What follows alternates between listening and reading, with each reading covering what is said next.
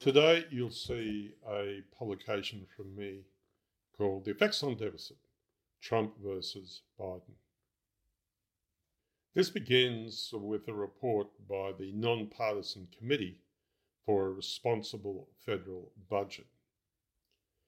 And what this committee does, and it's really, really good to have a nonpartisan estimate, is to take three scenarios for each candidate, a high estimate, a central estimate, and a low estimate.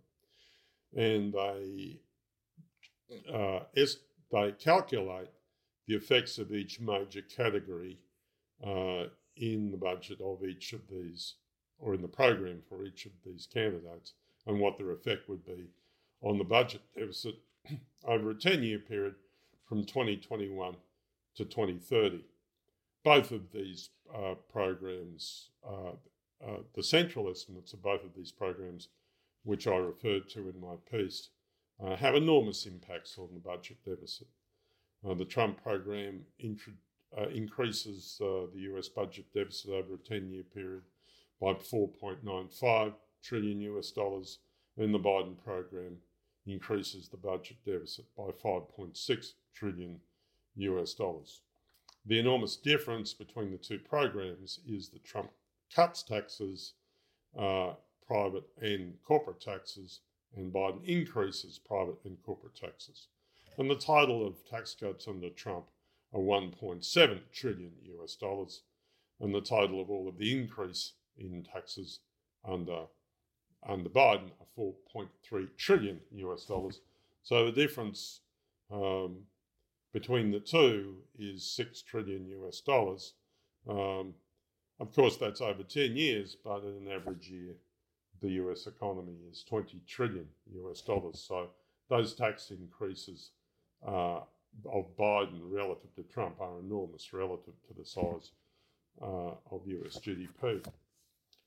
It's interesting to note that Biden would raise the corporate tax rate from 21 to 28%. When corporate taxes were cut in 2018 and 2017, what happened was that a lot of write-offs and carve-outs were removed, so that the corporate tax was actually broadened, even though it was cut.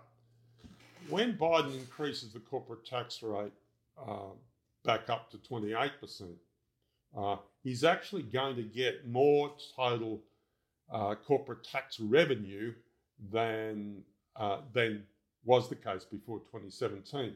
So the impact on after-tax corporate earnings is much greater than is commonly estimated.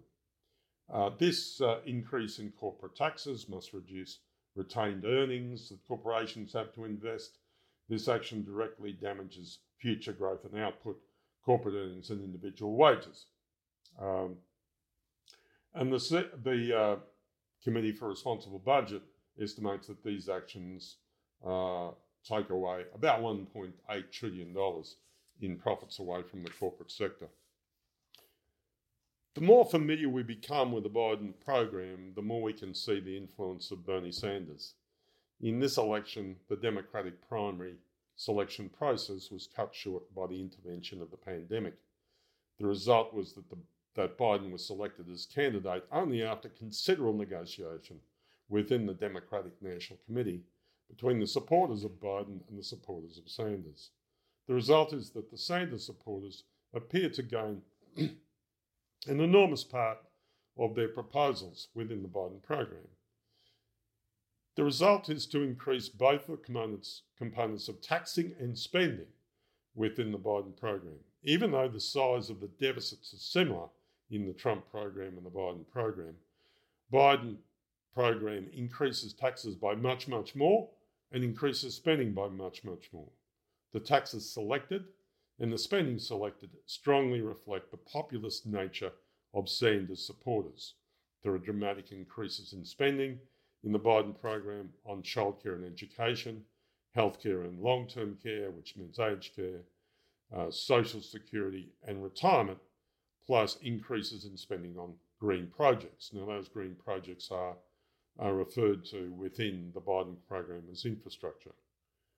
Now, if we were going to see proposals like this within our European social democratic structure, they'd be financed by an increase in the value-added tax in Europe. And that makes spending economically neutral in terms of its effect on growth. However, within the populist program advanced by Sanders, these proposals are paid for by dramatic increases in the taxes on business and investment. And these taxes have the result of damaging long-term US growth, increasing the marginal tax rates on income earners, and also damaging potential private investment.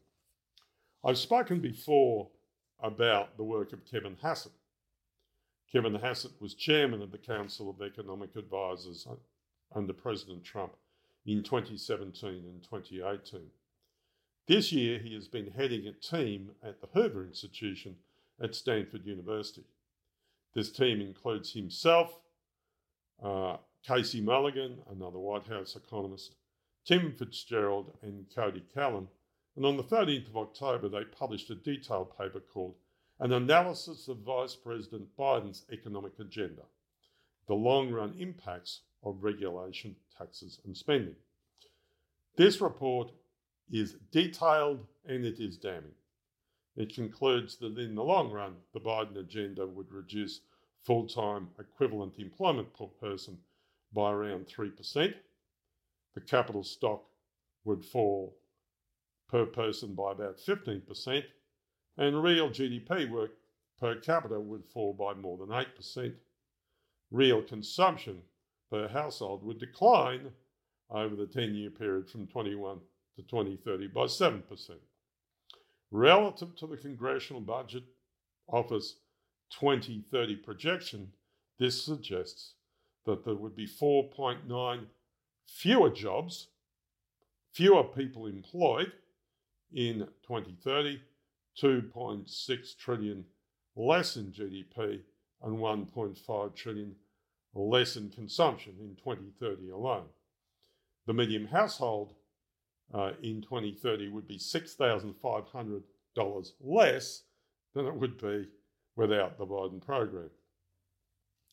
They argue that the Biden agenda damages the US economy in three ways. Firstly, there is the attempt to move US transportation from a petroleum base to an electric base. This would require more inputs for the same level of output.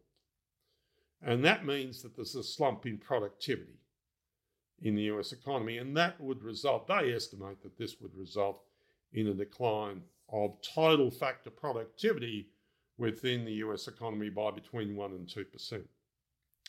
Secondly, there is the additional cost through regulation and changes in healthcare.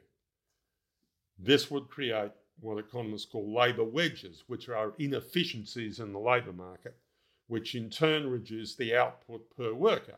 This damages labour productivity in the US economy. Thirdly, increasing taxes on capital would reduce capital investment. And this reduces output per worker by reducing the level of capital per worker. In conclusion, both Trump and Biden programs have large deficits of around $5 trillion over the period from 21 to 2030.